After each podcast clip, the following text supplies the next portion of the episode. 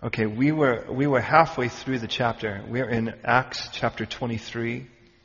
However, um, I want to read through the whole chapter with you so that we can kind of get context again. If you remember, there's a person that's a political prisoner named Paul, and we had looked at some um, some pictures that were just to help us. To be honest, most of the pictures were pictures to prepare us for the second half, which we didn't get into. So if you were here two weeks ago when we actually went into this study, you probably went, why did we look at all those pictures when we really didn't see much of it in our text yet? Well, the good news is I was just sort of preemptive strike here. I was trying to uh, lead you into this text. So uh, read this with me. We start in verse 1. And we read this. Then Paul, looking earnestly at the council, said, Men and brethren, I have lived in all good conscience before God until this day. And the high priest, Ananias, commanded those who stood by him to strike him on the mouth. Then Paul said to him, God will strike you, you whitewashed wall. For you sit to judge me according to the law, and do you command me to be struck contrary to the law? And those who stood by him said, Do you revile the God's high priest? And Paul said, I did not know, brethren, that he was the high priest, for it is written, You shall not speak evil of a ruler of your people.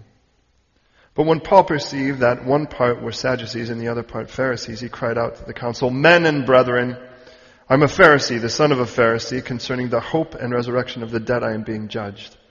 And when he had said this, a dissension arose between the Pharisees and the Sadducees, and the assembly was divided.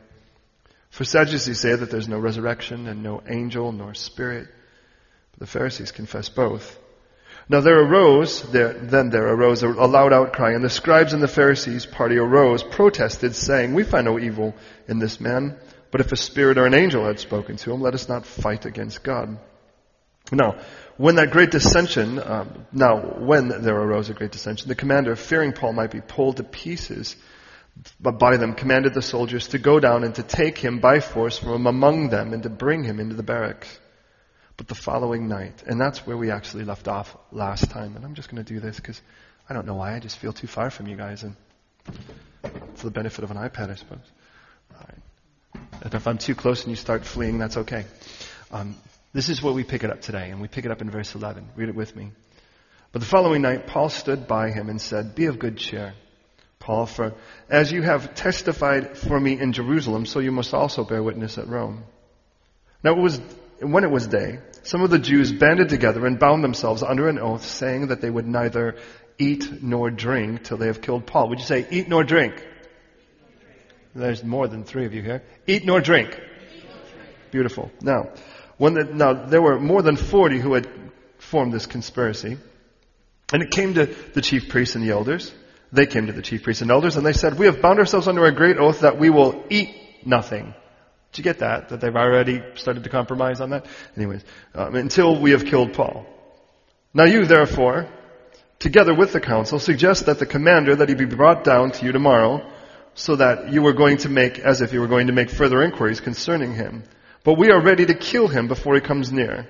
So when Paul's sister's son heard of their ambush, he went and entered the barracks and told Paul. Then Paul called one of the centurions to him and he said, take this young man to the commander for he has something to tell him. So he took him and brought him to the commander and said, Paul the prisoner called me to him and asked me to bring this young man to him. He has something to say to you. Then the commander took him by the hand, went aside privately, said, what is it that you have to tell me? And he said, the Jews have agreed to ask that you bring Paul to the council tomorrow as though they were going to inquire more fully about him. But do not yield to them, for more than 30 of them are waiting, are, are lying in wait for him, men who have bound themselves by an oath that they would neither eat nor drink till they have killed him. And now they are ready, waiting for the promise from you. So the commander let the young man depart and commanded him, tell no one that you have revealed these things to me.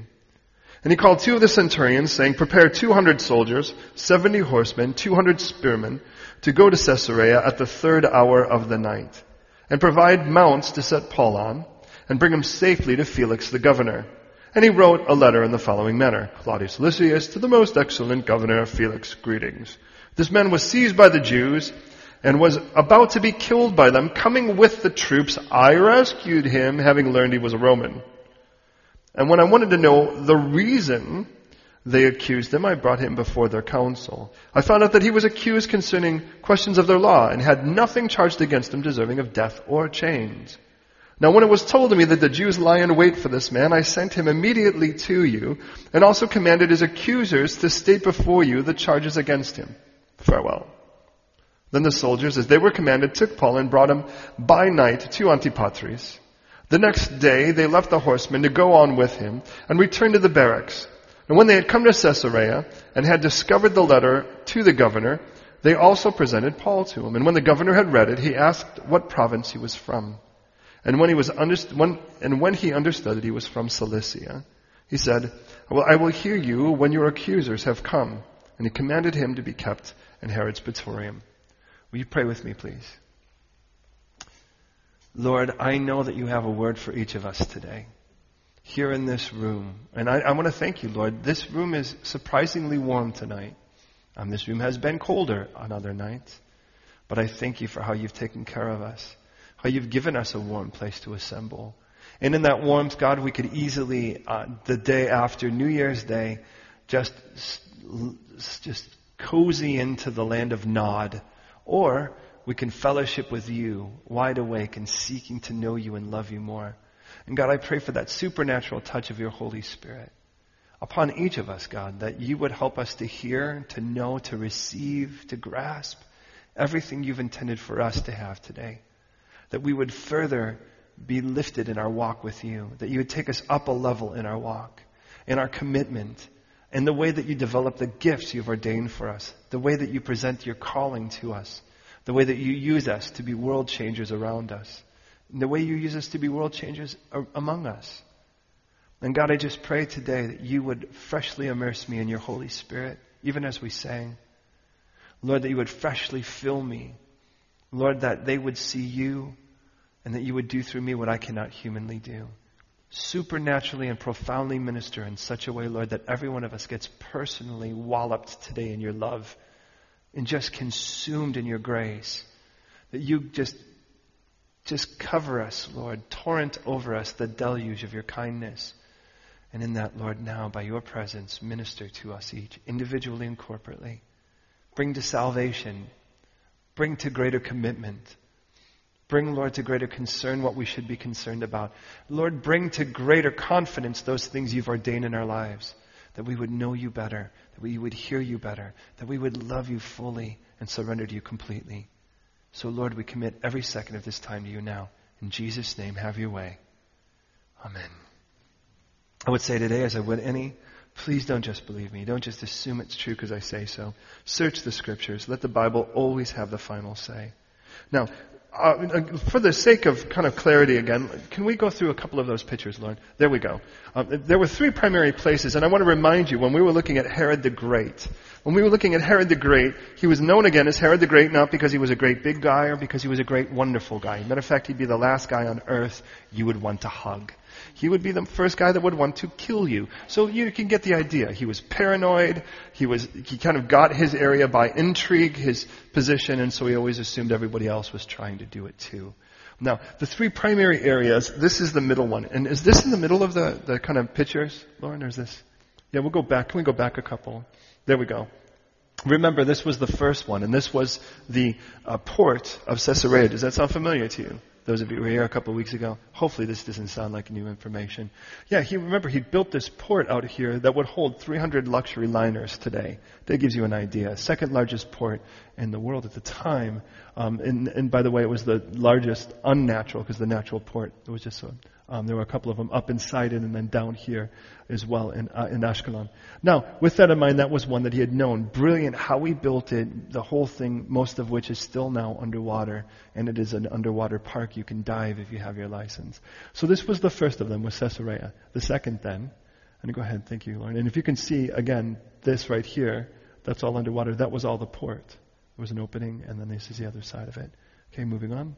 This is um, the second of them, of course, and that's the temple in Jerusalem. And that temple in Jerusalem, if you remember, was aggrandized from roughly 44 to 8,800 square feet to this now, which is 1.2 million square feet. Here on the corner is the Antonia Fortress, where the Roman soldiers would be. For instance, that's where Paul is at the beginning of this story. Okay, moving on from that. And again, to give you an idea, this whole thing here would be the Temple Mount, as where you can see how little the Shrine of Omar is today. Give you an idea of its size in comparison. Okay? Um, okay, we can move on to the next one. Um, and then you can see in between these, by the way, you have Jerusalem, you have a place in between, and you have Caesarea. The place in between is a place called Antipatris, and that's what we started with. Can we get to those pictures, Lord? Um, Thank you. And this was a city that he had built. And I remind you that this was a city, by the way, that would basically, one city, the main city street was roughly the size of five of our city streets, to give you an idea of its size. Gigantic as it was. And in the middle of this, he had this palace. This palace was several stories tall, with different pools. I mean, the guy had a pool that dripped into another pool, covered in gold. And the whole idea of it was, is the guy was just sort of a megalomaniac. So get the idea in this that these were the three things that were considered, in at least in Herod the Great's mind, emblems of the eternal empire. I mean, and again, he thought that Rome, as much of the Romans did, was an eternal empire. And it did last over a thousand years. That is important to note. When you tell someone you believe Jesus is going to rule and reign a thousand years and people say that's nonsense, I'm like, how is that nonsense? It's happened before. It just happened with Rome. Well, well, with that in mind, understand that during this time, one of the things that happens with the second law of thermodynamics, we call it entropy, is that things don't last forever. And even if you try to make monuments to represent how things do last forever, they just don't. And so all of a sudden, during the time that Paul is there, they are rebuilding um, the, the palace that is in Antipatris. So uh, that's the reason I give you those three places again: Caesarea, which is the political capital, Jerusalem, which is the religious capital, and this place in between, Antipatris, is because those are the three places in our story tonight. Paul, if you remember, had been arrested. He was in the temple, temple proper, and as he was in the temple proper, he was accused of taking a Gentile beyond the place that was allowed for Gentiles to be, which, by the way, we have no record of him doing so. The people slam the doors, kick him out. He goes, they go into lockdown, and they start beating him. And if had, they, had he not been rescued by the Romans, uh, unless God would have intervened another way, he would have been beat to death. That's kind of how that works. And yet, in that, um, understand that the, the way that the, the commander lays it out, he of course always kind of pats himself on the back, and it's not really the way it took place according to Scripture. Is that Paul was getting beat to death. Now the Romans are not, the Roman soldiers are not allowed allowing something like that to happen, so they pull the guy out, and then they're just gonna they're gonna beat him. The poor guy got beat within inches of his life, and they're gonna pull him out and beat him again for a, a confession. And that's classic Roman politic. Is the way you get a confession is you beat it out of him until, but you're not allowed to do that if the guy's a Roman soldier, a Roman citizen. So as they have him strapped and he's in place for a whipping, Paul pulls the Roman citizen card because he is a Roman citizen. He goes, "Are you allowed to do this?" Well, because I'm a Roman citizen. And at that point, the commander gets a little nervous, pulls him out of the straps, and tries to give him a little bit better of accommodation. As he does, Paul wants to speak to these people. And as he wants to speak to the people, remember, Paul would say to the Romans, I would wish myself almost accursed if I could actually see these people come to know Jesus. And so here's Paul's one great opportunity to preach the gospel to the people that his heart is aching for.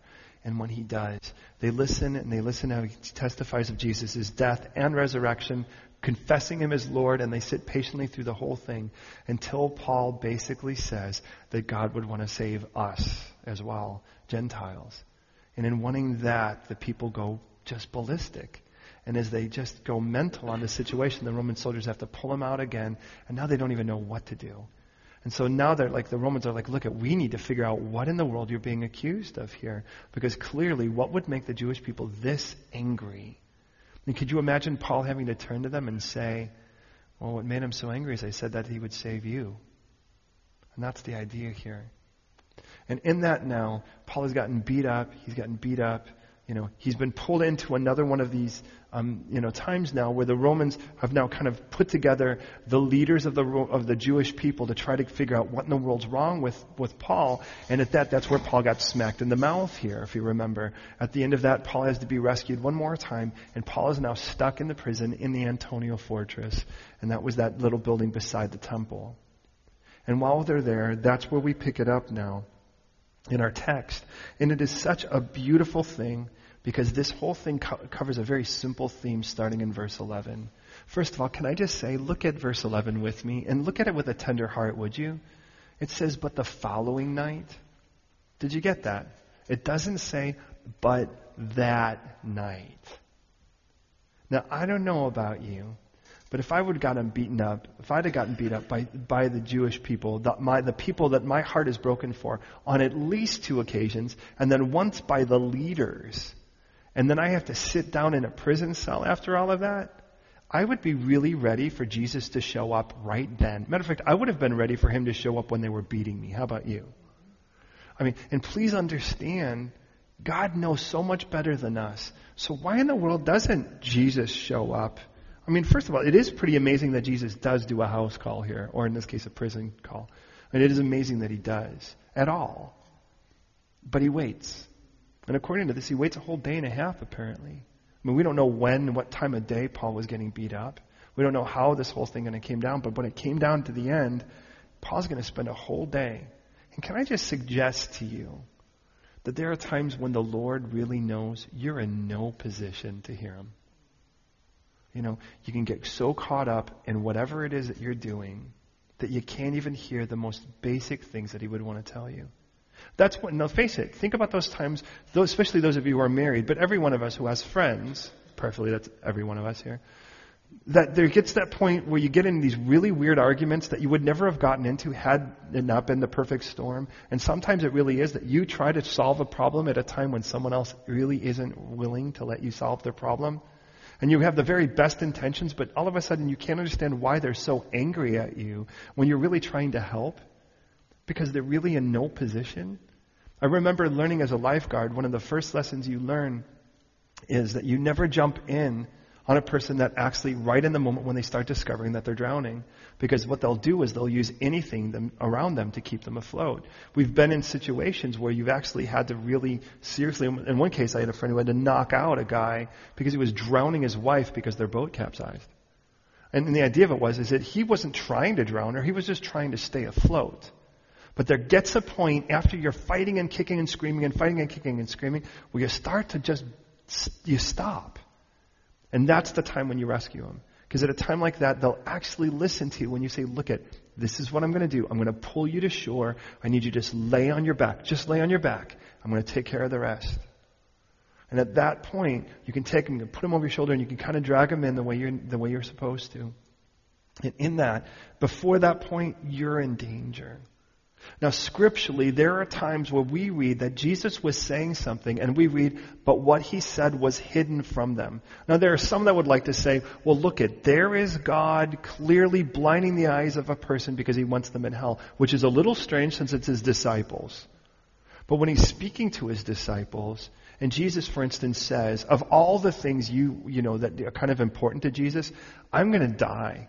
I'm going to be handed over to the Gentiles, betrayed by my own people, handed over to the Gentiles. They're going to scourge me, they're going to beat me, they're going to spit on me. I'm going to literally die, and then three days later, I'm going to raise again. There cannot be more important information that people need to know than that. And you know that. Every other information, any other information you have to offer is secondary to that information, especially when you attach it to this for your sins. The reason why Jesus came to earth was clothed in flesh. The reason why he was beat. The reason why he was tortured. The reason why he was spat upon and whipped and executed and hung on a cross and died was for your sins. And mine too. And he rose again so they could be absolved and give you new life. Now hear me on this. He's saying this, and we read, but, the, but that was hidden from their eyes. These words were hidden from their eyes. Interesting. The next thing we read is, is that they ask Jesus, so who's going to be the greatest? And you wonder why it was hidden from their eyes? They were so blinded by their own personal ambition. Jesus just said, I'm going to get beat to death. And they're like, so, um, who's second in command? Would that not be the most insulting thing? Imagine if you told your friends, I'm very, very ill, and I'm very likely that I'm going to die this week. And they start asking, so who's going to get your, your collection of this? You know, who's going to get your laptop? And you think, I thought you were my friends. And that's kind of what you get here. And the reason I say that is, is that this whole thing starts and understand God is going to give a promise, and that's what this thing hinges on, that the Lord is going to give a promise to Paul. But the Lord is going to give a promise to Paul at a time when Paul can get the promise.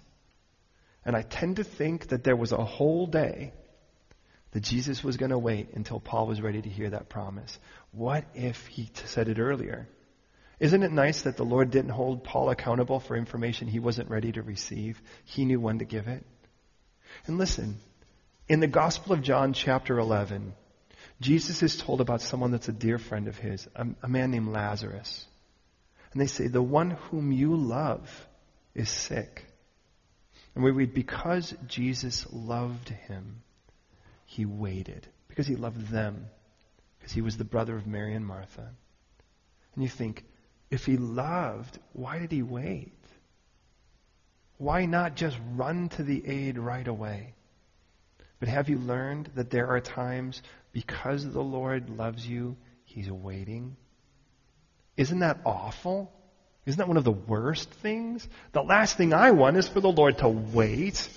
Funny because that's what he tells me is I could renew my strength, I could mount up like on wings of eagles, but in order for that to happen, what do I need to do? Wait. But it isn't just wait. It's wait on. Don't miss that. Waiting on the Lord is very different from waiting for the Lord.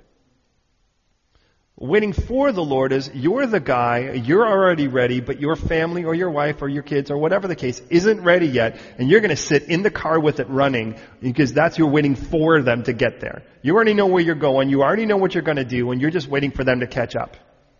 And times we do that with the Lord.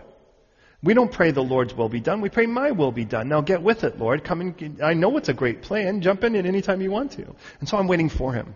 You're single and I'm like, I'm just waiting for the right man. No, no, you, and you even, sometimes you even already haven't picked out. You're just waiting for the Lord to step in and magically put love dust on them or something like that, right? You're waiting for the right job and you even haven't picked up and you're just waiting for them to contact you. You haven't even filled out an application to put in your CV. You just know that somehow the Lord's going to magically just, right, the whole thing's going to happen.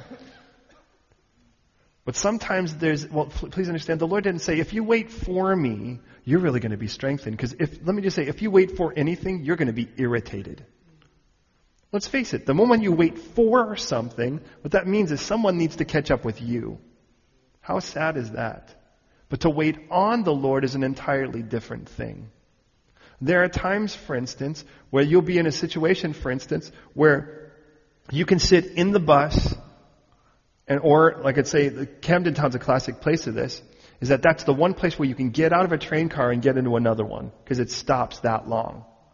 But let's face it, there are those times where, you know, there'll be a signal failure, there'll be something, you're on the train.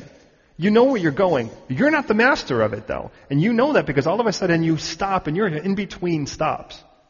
No, nobody's going to offer you a ginger ale as they walk through. No one's going to say, you know, we're going to open up the, the, the doors and go ahead for a walk for a few minutes until we figure this thing out. You're stuck in that train. And you're stuck in that train until it goes. And there's, doesn't matter how much you want to spin, you can push the wall all you want. It ain't moving, baby, until it moves. And in that case, you have to wait on it. Because you're on that seat and you're waiting. Now we've had situations where, you know, um, we've, you know, the train has hit things um, praise God, I've never known it to be a person. And it, it shuts down and you're in there for three hours. You know, and you're kind of sitting there, and I'm telling you, after about an hour, you stop making up excuses of how you're not going to witness to the person next to you. You've got too much time on your hands at this point, and it's dark. The lights go out, and you're sitting next to total strangers, and you're like, well, since we're totally in the dark here, I thought I'd share Jesus with you. You know, and then, you know, and it's, it's really, the only reason I say that is, is that when we wait on the Lord, the, the issue is we're not telling Him where to go or even when to go. We're just waiting, and when you move, I'll go with you. That's the whole idea. If you're a pillar of cloud by day, I, if you don't move, I'm staying. And understand, the reason I say that is, is that there are times where the Lord's going to display that faith by waiting, but He tells us to wait on Him, not just for Him.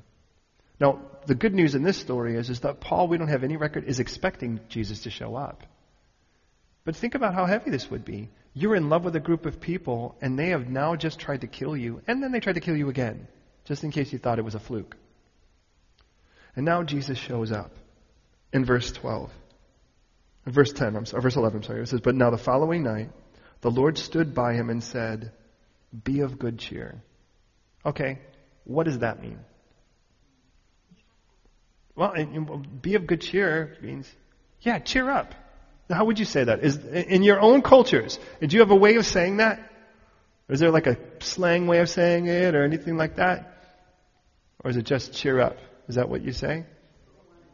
What's that? Stop whining. Okay. A little bit different of an angle, but we're kind of there on that.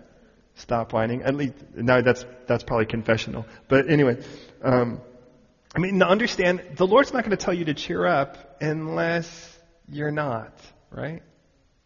It isn't like you're like singing happy songs and blowing up balloons and having a real little party, and all of a sudden the Lord goes, cheer up. Paul is bumming. And, and, and, and let's be honest, it's a reasonable thing for him to be pretty unhappy at this moment in regards to this. This is a really rough moment. And he says, Listen, cheer up. Be of good cheer, Paul.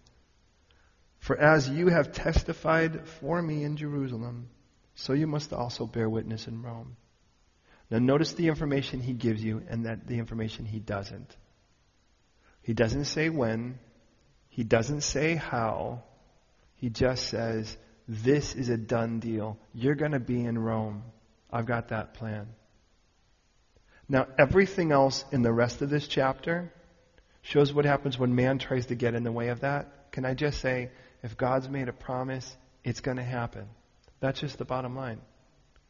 It doesn't matter whether it's 40 or 400 or the rest of the world. If listen, listen, listen. If God's made a promise, he's going to keep it. Now the problem is if you're a Christian here, more than likely you inherently know that, but you don't. We talk about the fatal cubit. And for the sake of clarity, I'll, I'll remind you, and you'll probably hear me say it a hundred more times before I die. And that is the, dis- the cubit's the distance between the tip of your elbow and the tip of your middle finger. That's a measure, usually roughly about a foot and a half, or roughly about a half a yard. And, and in that, a little less than a half a meter. Now, the idea of this, we call it a fatal cubit because if you take this part, the tip of it, and put it right where your brain is, don't worry, I'm not going to smack you, it's not one of those. You'll wind up that, this, that the lower part of it ends up right about where your heart is. And somehow it seems like our brains are saturated with information that our hearts have just not gotten. And that's the fatal cubit. It's that place that breaks down between what you think you know and where the decisions are really made. I have a friend who um, I've been sitting and uh, speaking with over the last couple of weeks, gone through some really rough times. He's kind of stepping out of the ministry that he's involved in at the moment. He's just really overwhelmed. And, and it's interesting because a couple times I heard him say, and it, it haunts me as I hear this, he says, You know, in the simplest sense, I just didn't do the counsel that I would have given someone else under those circumstances. In other words, I knew it here, but man, when my heart made decisions, it just didn't. And when the circumstances really hit where now you have to apply what you know, you really see how much of it actually makes it here. And what I've learned is, is there are certain ways, certainly in prayer and seeking and surrender to the Lord, you'll find a lot of it starts to make its way here. But if it doesn't, God tends to jar it loose from here by the impact of your knees hitting the ground in a trial. And I've watched that happen over and over. All of a sudden something really rough happens and boom, you're thrown to the ground and it gets shattered a little bit and it starts making its way. And you're going, wait a minute, wait a minute. Okay, now I need those verses. I don't need those verses to out argue somebody or to bolster my pride. I need those verses. I need those verses for comfort now. I need those verses in reality. And it's kind of like teaching somebody an easy way to fly through something and then actually kind of figuring out I have to go through the rules on this now. And understand the reason I say that is, is that this whole story in its simplest sense, and it won't take much development, but the simplest sense is Jesus meets Paul at a moment where he's finally able to listen and he gives him a promise. And the promise is, you're going to make it to Rome, and when you get to Rome, you're going to testify of me there. That's my promise to you. By the end of this, we get the fact that Paul still hasn't made it to Rome. As a matter of fact, Paul won't make it to Rome till the end of the book of Acts. He will spend two years as a political prisoner in Caesarea, and then he's going to take quite a difficult route from there to Rome, including shipwrecks and lining up on Malta and all kinds of fun things, being bitten by a snake. I mean, there's all kinds of great lessons along the way, which, by the way, it's kind of kind that the Lord doesn't give you all that information here. I mean, listen, please if the Lord showed you the route to where He wanted to take you, I guarantee you most of us in this room, if not all of us, would say, is there a second option? But if the Lord actually showed you where it is He wanted to take you, we'd all volunteer. Because He is perfectly good, and He perfectly loves you, and He perfectly knows how to perfectly get you there. The problem is, is the route will never be the one we take, because the route He chooses will be one that involves sacrifice. It will involve chiseling us away. It'll involve making us less who we were and making us more of who He's intended us to be. And for that to happen, friends, for that to happen, that can be a pretty rough road because that's going to be frictive. It has to be. It's going to friction away us. It's going to chisel away us. But on the other side of it, we're going to look so much better. It'd be kind of like if God only showed you all the exercises necessary for you, for you to lose the weight that you really want to lose. You would probably never volunteer. But if He showed you what you look like on the other side, you just might give it a crack. And the Lord knows that. And so the Lord, in His kindness, just says, Paul, you're going to make it to Rome. Now, let me just say something before I even go. Now, we don't go. So, like, sort of, here's our presentation. Now, here's everybody standing up trying to get against that. Now, before we even go there, apply it for a minute. Seriously, apply it in your lives. What has God promised you? There's two aspects. First of all, what has He promised you in His Word? That's non negotiable. You don't have to say, I don't know whether I really heard that from God or not. He who began a good work in you will be faithful to complete it. That's what He told me. That's what He told you. He tells us that He will never leave us nor forsake us. Hasn't He promised us that? Does He promise that He never, listen, He never gives His Holy Spirit by measure? Do you know what that means? He doesn't give you any less or more than He does me. The issue will not be how much Holy Spirit you have, it'll be how much of you He has, or how much me He has. His gifts and callings are irrevocable. Do you know what that means? It means whatever calling He's placed on your life, He's not going to change His mind and take it back. Not only has he begun a good work and he will complete it, but the callings he's given you, he'll never take back. How great is that? How about you're more than a conqueror in him who loved you? Remember that? That's why we love Romans chapter 8, because it's chock full of those promises. And some of them almost sound like we really don't have to be much but in him for that to happen. The Lord has promised fantastic things for you to make you fruitful, to make your life purposeful, to remove you from every, every bondage that this world and you've already incurred. And yet, in that, there are going to be times where those promises are challenged. And all you have to do is look at the circumstances and start playing odds. If you forget that it's God who made those promises, you'll start to doubt. But notice what it says. Here's our fun little story to challenge that. It says then, when it was day, verse 12. So notice God gave the promise before that. And now here's the other side of it.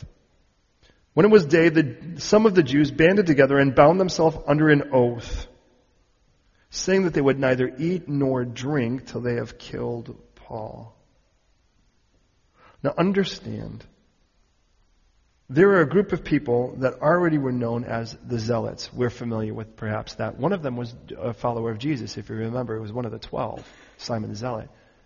Traditionally, Zealots were people that were like kind of kill the system. And they were kind of guerrilla tactics. They were known as the Sicarii, at least a good portion of them. Sicarii were the knife people. They jumped out and stabbed a soldier and then fled before they could actually get caught. So they were kind of known as those kind of banshee renegades kind of thing. And there are a group of people, and by the way, if you know scripture a bit, you kind of know there are times where these kind of things actually happen, where these kind of crazy oaths take place. If you remember, for instance, when Saul was in battle, this is King Saul from the Old Testament in 1 Samuel. And he actually said that nobody gets to eat or drink until he's taken vengeance on all of his enemies, by the way, if you remember. But it's his son who dips his rod into the honey and says, my dad's a, is goofing. You know, I mean, look at how much better, how brighter my eyes are as a result of this. But it was a crazy oath. And we'll see David even does something very similar to that, by the way, when Naboth, the, um, Naboth, the uh, fool, that Abigail's former husband, because he winds up dying, when he goes and says to David, you can't have any of my stuff. And David says, You guys, we're not eating until we kill this guy. Wait till we get vengeance on this. And so the reason I say that is, is that these kind of oaths are kind of crazy, but they happen fairly regularly. That was kind of within the culture. And notice here, again in verse 12, what it is that they vowed. They vowed that two things wouldn't happen until they've killed Paul. What are they? That they wouldn't what? Eat nor drink. Now, come on, there's more than two of you. They would neither eat nor drink. Did you get that? Now, notice, by the way, the Bible's telling us this, this here. It says that they bound together under an oath. So, somewhere down the line, a group of these guys get together and they just, we are, what they're known for is who they hate, by the way. Did you notice that? And be careful, can I just say as a side note, that, that as, as a person that loves Jesus, that the world's just going to categorize as religious, that you're not known more for what you hate than what you stand for. Because in the end of it all, I stand for Jesus. I stand for the gospel. I stand for His salvation, His transformation, and I want people to know that first. Now, do I stand against things? Absolutely. But if I'm only known for what I stand against, then it's like I'm just a person that likes to argue with people.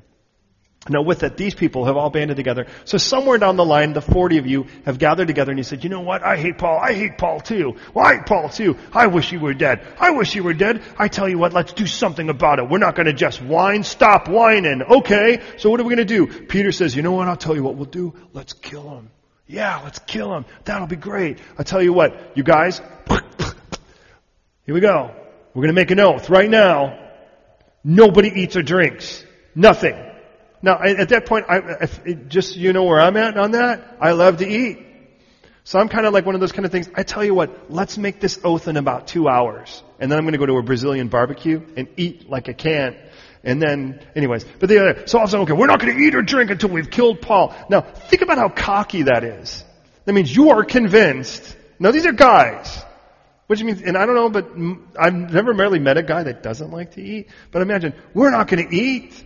I mean, that's like telling Bruno, you can't watch football until you've killed Paul. I mean, you know, he's going to get out there. That boy's going to buy himself something. He, well, maybe. No, and the, whole reason I say that is, you've got 40 or so guys, and God makes that clear 40. There are 40 guys that have band together and said, we're not going to eat or drink till we kill Paul. Now, God tells us, first of all, that that was the first meeting, their private meeting. Are you with me on that? Notice what it says next. Verse 13. Now, there were more than 40 who had formed this conspiracy. And God, by the way, probably aware of the fact that God picks 40 as a number for testing and proving. You know, every, whether that's the rain or Isaac or Esau, in regards to when they got married and how old they were, spying out the land. Remember what it was like for Moses, how he had 40 and then he had 40 and then he had 40. 40 seems to be that. Ladies, just so you're aware of it probably, you're pregnant for how long? 40 weeks. That just kind of give you an idea. Anyways, so it says then, verse 14, that they came to the chief priests and elders and they said, listen, listen, to, tell me if you can pick out the difference. It says, We've bound ourselves, uh, we've bound ourselves under a great oath that we will eat nothing until we've killed Paul. What does that tell you? Yeah, that they've already backed off on the drinking thing. Have you noticed that? They've already said, you know what? I, apparently it's, we've already waited a little long on this and we were getting thirsty. So getting thirsty, we're like, we're done with this. Okay, I tell you what. We're not gonna, we're not gonna eat. We're not going to eat. You know, and sooner or later it'll be, and, and, by the way, this is what happens when you make a silly oath is you start backing down on it, chiseling it away, right? And then soon it's going to be, you know what, we're, we're not going to eat shellfish until we've killed Paul, or we're not going to eat pork, or we're not, well you can't eat it anyways, right? You know, we're not going to eat, you know, I'm not going to eat Argentinian food until, you know, or something. I'm not going to eat at the stalls until I, you know, and, but the thing is, it doesn't even have to be a crazy oath. We can do that same thing, by the way. You watch a girl and she's young and she loves the Lord and she says, let me show you the list of things that that man that I'm going to marry has to look like. He has to love Jesus. He has to lead me in Jesus. He has to know the Word. He has to read the Word. He has to follow. He has to be involved in His church. And that's where it starts. And the Lord, in love for you, waits. Why? Because that guy isn't, isn't ready yet. He isn't those things. But sooner or later you get tired of waiting and you start going, hmm. And you know what the next thing is? You start prioritizing. I mean, the list was just a list, but now it's like, okay, which ones are the most important? And then it gets down to, okay, he needs to, and then it gets to like, well, he needs to call himself a Christian. Call himself a Christian. Satan would call himself a Christian. And some of you are like, I know, I think I went out with him. And then it's like, okay, and then it's like, okay. And then it's like, well, you know what, okay. In, in, inside, you're still thinking he has to be good looking, but you don't want to say that because that looks shallow on paper. But you know, it's like, I don't, it's like nobody ever asked me out. Well, there was that one guy. Yeah, but did you see him? You know? Yeah, but he was everything on your list. Oh, you better put everything on your list. You know, and then after a while, it's sort of like, okay, he has to be breathing. You know, I mean, that's where it gets to, right? And it's like, because I could save him, I could get him to church, but he has, to, I mean, I can't make him breathe. You know, and, and the reason I say that is, is look, at there's a difference between waiting on and waiting for. Do you see what I'm saying? When you wait on, I'm not going to move until you say so. Lord, satisfy me until then. Satisfy me if it never happens. Now it's like we're going to eat nothing till we've killed Paul. Now we kind of think, woo, guess what? God's promise is being challenged. God says, I'm going to get you to Rome. Now, if these guys get their way, Paul's not going to make it to Rome except in a body bag. Verse 15, now therefore, together with the council, suggested the commander that he be brought down to you tomorrow and that as though you were going to make further inquiries concerning him, but we are ready to kill him before he comes near, so we're going to lie in wait. But God always seems to have a mole. And in this case, we learn a couple things we've never known before. Paul has a sister. And Paul's sister has a son, which means Paul has a nephew. We didn't know this information before this point. Now we've learned it. And somehow he's in it. But here's my question. Now listen. There was a time when those guys got together and they made that vow, right? And then there was a time when those guys got together and then spoke their vow to the, to the leaders. Are you with me? Here's my question, deductive reasoning people, critical thinkers. Where did this boy hear it? Listen to what he says. Okay. So it says, so this, so this Paul's sister's son heard of their ambush. He went out and entered the barracks and told Paul.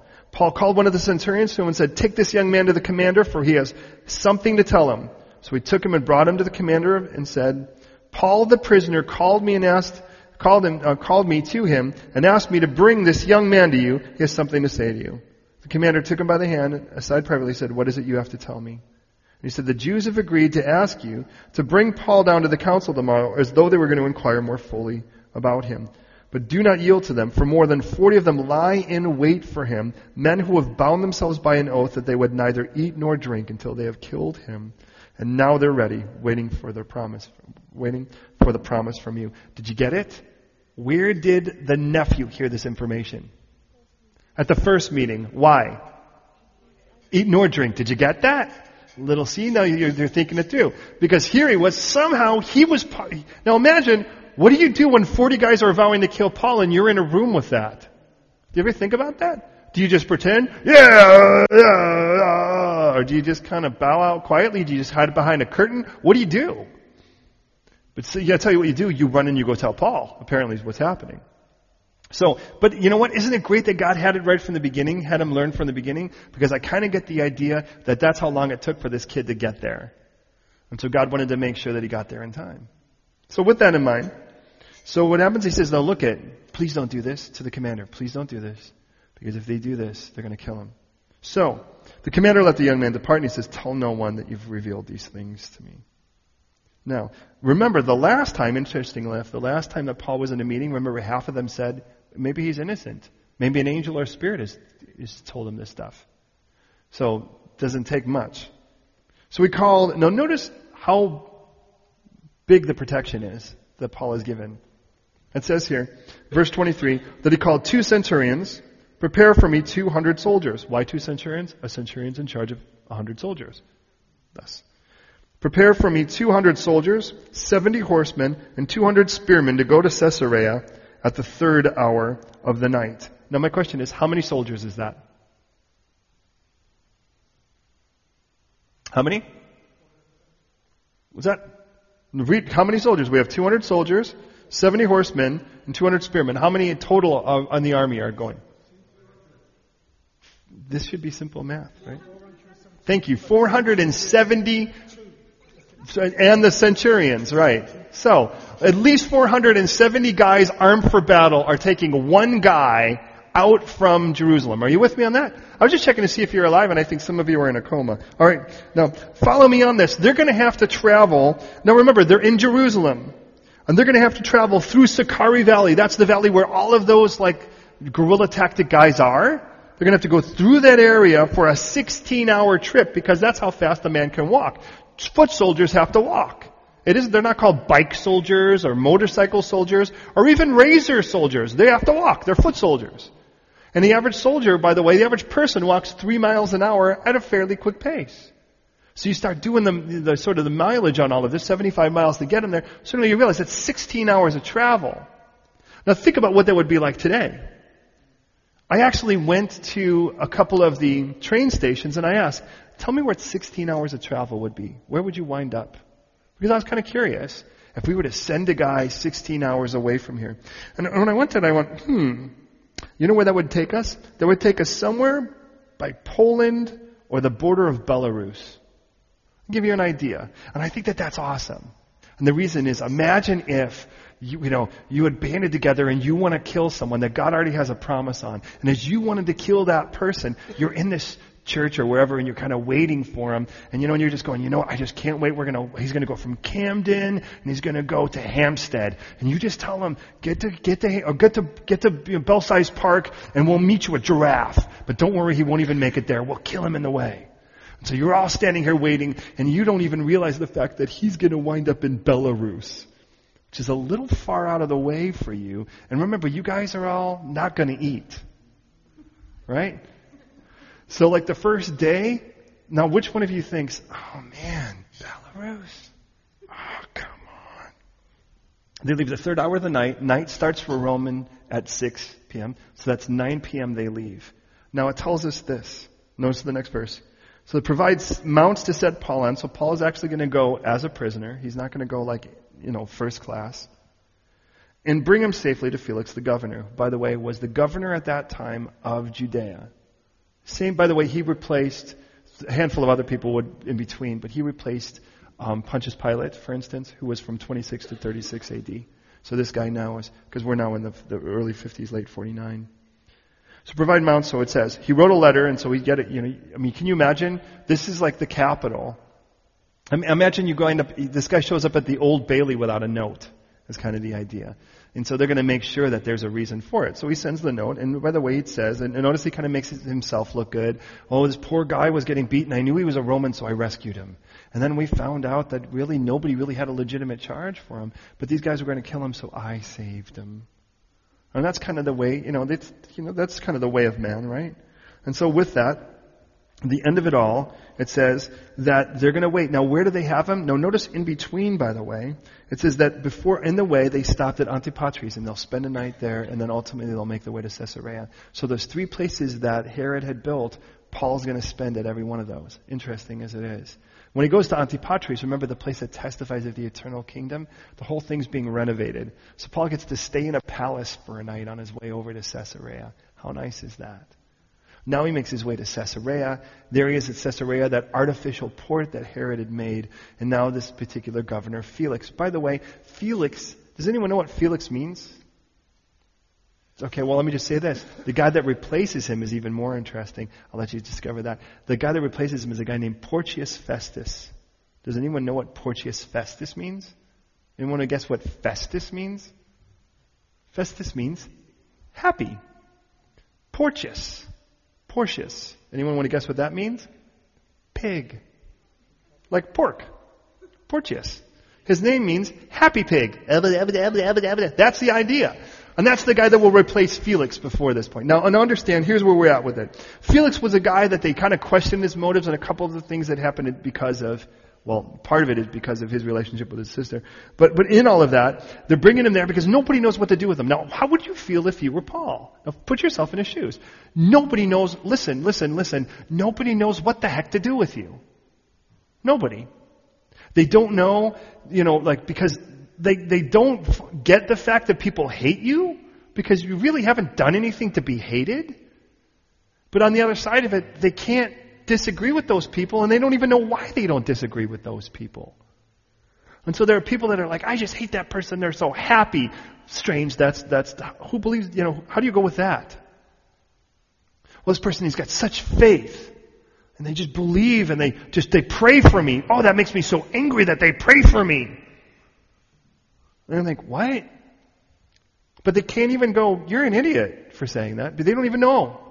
And the reason I say that is, is even the government doesn't know what the heck to do. Now listen, the difference between this government and the government we sit under here is, here's the strangest part, is the government we sit under here is supposed to have an official uh, religion and it's supposed to be Christianity. Isn't that odd? Because you would think then that they would do whatever was necessary to help in any way, you know, elevate, propagate, bolster the movement and to, to encourage Christians to be out doing what God calls Christians to do. Instead of saying, well, I think that that's probably going to be illegal. This one, at least you knew that the government wasn't godly. As a matter of fact, we're at Claudius and we're working our way to Nero. So you kind of get the idea the government was really, really corrupt and pretty nasty. But just the same, Paul's in shackles. He was going to get killed, but I'm going to remind you, Paul, is Paul aware of that plot? You, you tell me, was Paul aware of the plot? No? Who sent the young boy to the commander? Paul did. Why did he send the young boy to the commander? Because Paul was told of the plot. I know it's easy to miss. Paul's aware that there are people that want to kill him. Now imagine 470, 472 guys are on their way for one guy that's already tied up. And they're like looking because they're going through the valley where everyone wants to kill them, and they're going through the valley, and you think spearmen are all ready. They're kind of got their they're in position. They're ready to chuck this at anything, and I, I pity the you know the hyena or the whatever that kind of jumps out in the middle of all of this. I have a friend who works in reserve in, in the Israeli army, He's much older now, but he's a, he's, in essence, he parades himself as if he were a commander. Who really knows? I, I, wouldn't dare ask him. But, but in that he was telling a story about the time where the, um, when the tide comes in and out at the Dead Sea, there are times where this, the, the tide goes out enough where there's almost basically a land bridge in between Jordan and Israel. Uh, and so when that happens, they're always on real big alert because to make sure that people aren't coming over and blowing themselves up or shooting at people and that kind of thing. And so he was on reserves that particular night. He's an older guy and he's, he's from New York, actually. So he kind of talks like this, you know, let me tell you what, right? It's stupid. And, and he's telling us this story about how you know, they, they see these eyes as they kind of, like kind of flashes and they see the reflection from two sets of eyes. And as they see the reflection from two sets of eyes, they kind of, okay, we got it, you know, and they're, they're telling each other, we've got something that looks like someone that's coming, perpetrating on their way through this, this landmass. So these guys are now, they kind of get out and they're all freaked out about the situation and they throw themselves down on the ground and they're in what's called a star formation, which sounds a little bit more like something in, I don't know, like you know, synchronized swimming. But the idea is they're, they're all laying out and their guns are pointed all at that landmass and their heels are at each other. And the idea is they communicate by clicking their heels with each other is the idea. I don't know what one click means or, but who knows. But in all of that, they're there and they're totally ready and they're ready to shoot and they're ready to shoot and they're ready to shoot and they're waiting. And it's like, they're just, man, can you imagine? You were like, it doesn't matter how tough you are, you're sweating. You're thinking this could be it. Because the guy could just lob a grenade and every one of you, you're going to go see the Lord. So, you know, you're standing there like this and this guy does know the Lord. And he's, you know, they're standing like this and all of a sudden it's like they're so ready to fire and all of a sudden he kind of steps into the light and it's two hyenas. That's, and so the whole thing, these guys were all out there panicking and sweating in their trousers because of two hyenas. And, and the only reason I say that is, is because when you know someone's trying to kill you, it's really it, it, well, it changes your evening. Let's just put it that way. And now you've got 472 soldiers, in theory, 470 soldiers that have made their way halfway there. They drop off the 75, you know, they kind of split now, send him the rest of the way because he's now past that dangerous area. And Paul's made his way. And understand, he's looking at a total stranger. He's shown up at Felix.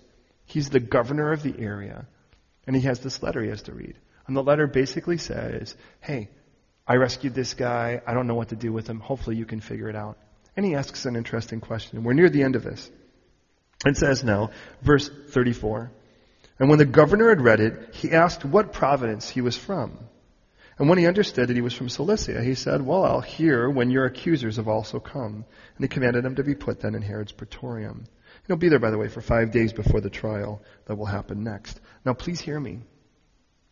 There are two different places that, two different ways that you can be tried for something. And by the way, that happens in a lot of countries where you're from and where the crime committed. That was the point.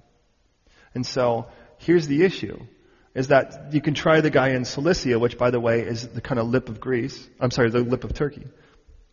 Or you could try him down in, Judea, you could try him, the guy that would be in charge of that, or the guy that was in charge of Judea, because that's where this whole thing happened.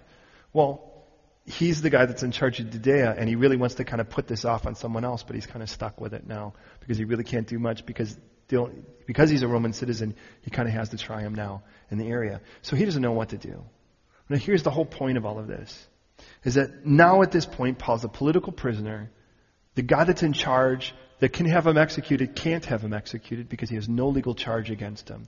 The Jewish people can't have him killed because he's not in a position where they can kill him now. And the whole purpose behind all of this is that God's got more work to do with this guy and he's not going home yet. And in the end of it all, that's the same with every one of you. Now, look at, if you really think that the best, please hear me, if you really think that the best work God ever has for you is what He's already done, why hasn't He taken you home?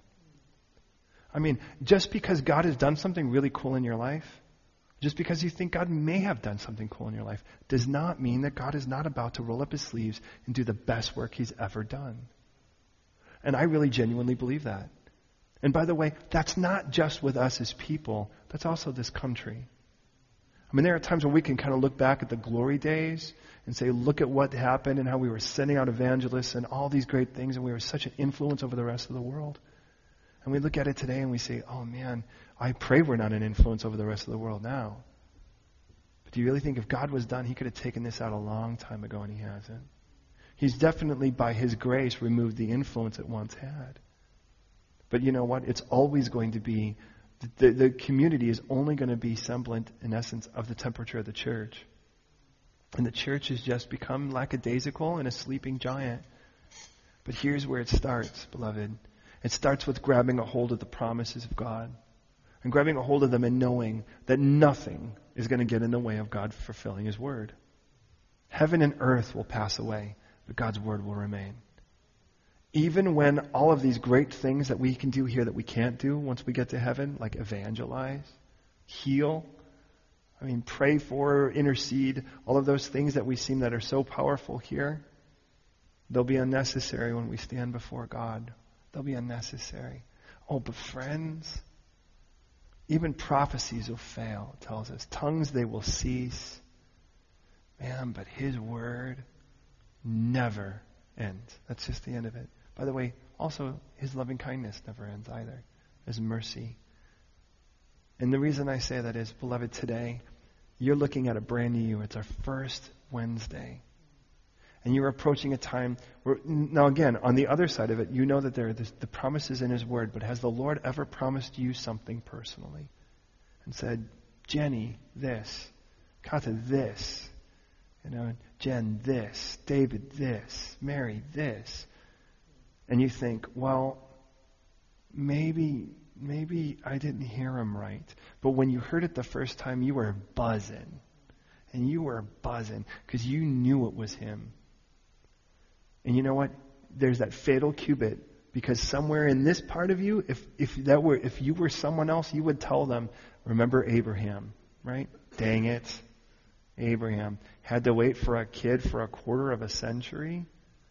Abraham?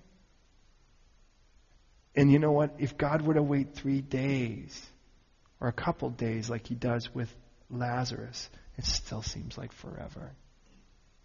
But if he promised you, the one who promised you, this is what Scripture says, is faithful and he will do it. Still struggling with that sin and you think, man, I'm going to have it forever? No, you won't still dealing with the fact that you're not getting it all, it won't be like that forever. And I'm just here to remind you tonight that the Lord has made promises to every one of us. Precious promises, by the way. I challenge you to read the Peter letters. Precious promises that we lay hold of, by the way, that transform the way that we behave because of those promises, because we've left everything to lay hold of them. And as we go to prayer, let me, prom- let me give you the simplest promise. Whoever calls on the name of the Lord will be saved. Not might be, could be. God will take a vote later. It doesn't matter if all the forces of hell stand against it. This is not a diplom- This is not a um, democracy when God's when God's in control. He's not going to let all the demons vote and see if that's going to work out. When God makes a decision, it's a done deal and you're a done deal. Have you said yes to the gift of Jesus, his death at the cross and his resurrection? If he has, if you have, sorry, then I can tell you this. Then God has begun a work that he will be faithful to complete. And you'd say, but I've made such mistakes. Let me remind you, God knew those mistakes when he saved you. None of them surprise him. They're not setbacks or frustrations from God. Strangely enough, He's going to work not some things to your benefit. How many things does He promise to work? all things. And all means all. So, man, you feel less pure? Get back to the Lord and let Him remind you whoever is in Christ is a new creation. Is right now, new creation. And that promise to God is as fresh today as the first time He ever told you. I just want to pray right now for you and for me that our hearts will be ready to hear again. Because there are times where God's going to say, I'll wait for you to, to settle down. And then let Him speak those promises again to you. Will you pray with me?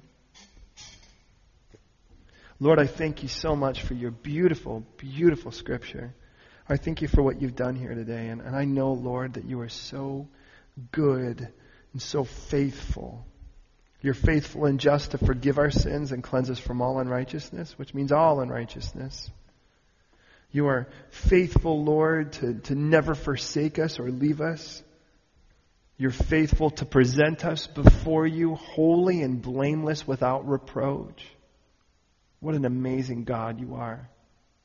And so, God, I just pray right now for my brothers and sisters in here and myself, Lord, if there be any compromise, if there be anything that's happening in our hearts where we knew that you put a promise on our life that, that, that caused us to, to be fired up and, and to be driven and, and with expectation and hope, but somehow time and, and maybe even circumstances have come into our lives and now we're just kind of looking and going, yeah, I don't know. I, I don't know if I heard him right. Lord, put our hearts and our ears at that right place where we could hear that promise again. And embrace it, and not to wait for you, but to wait on you. Because clearly the route you may choose to take to accomplish that may be very much different than the one we would choose, but that doesn't mean that, that you're not going to do it. Oddly enough, it means you are. So I pray for that fresh hope, that fresh encouragement Lord, some of us have watched amazing miracles. We've watched people we love around us give their lives to you. And, and, and, and sometimes we've even thought, how could that happen? And yet you've done it. For some of us, we've watched you take us out of situations, God, that were so, so overwhelming, Lord, that we, that we look back and just can, all we can do is claim you in it. And now we look to the future, Lord, and I pray that we would look to the future with greater hope than we ever have with greater expectation of things that you would do to and through us as you continue that work you've begun in us. I thank you for putting us in this fellowship and giving us an opportunity to enjoy each other, to grow with each other, to see you manifest gifts that we can serve each other. And so, Lord, I just pray that you would keep us faithful. Keep us in you, Lord. And in that now, Lord, I just pray for every believer in here, Lord, that you just ignite us afresh and anew knowing, Lord, that you love those people out there so desperately that you would send your Son to die on the cross for them and raise again. And give us that trust, Lord, that, that if we preach your gospel, people will get saved. And if we testify of you, Lord, and we are witness of you, and we, then, then you would truly bring salvation. And so, Lord, we pray that make us ministers of your gospel, trusting your Holy Spirit still convicts. And in that, if there be any or many who have yet to say yes to Jesus tonight, and you know tonight that you've been battling, you've been fighting, but tonight the Lord's saying, Look, just come to me. I'll give you rest. Surrender to me, and I'll give you life. Trust in me, and I'll save you eternally. And if that's you, I just want to pray this prayer and I ask you to listen. And if you agree, I ask you to give a resounding, confident amen at the end. And what you're saying is, I agree. Let those words be my words. Let that prayer be my prayer. And here it is God, I'm a sinner. And that sin makes me guilty before you. But I believe you sent Jesus to die on the cross for me so that all my penalty could be paid. And that he died for me and rose again just like you promised for my sin and now offers me new life. So I say yes to Jesus, confessing him as my Lord and as my Savior. And I say, Here I am, I'm yours. Have me. Make me yours completely. I trust you. In Jesus' name. If you agree, I ask you to say, Amen.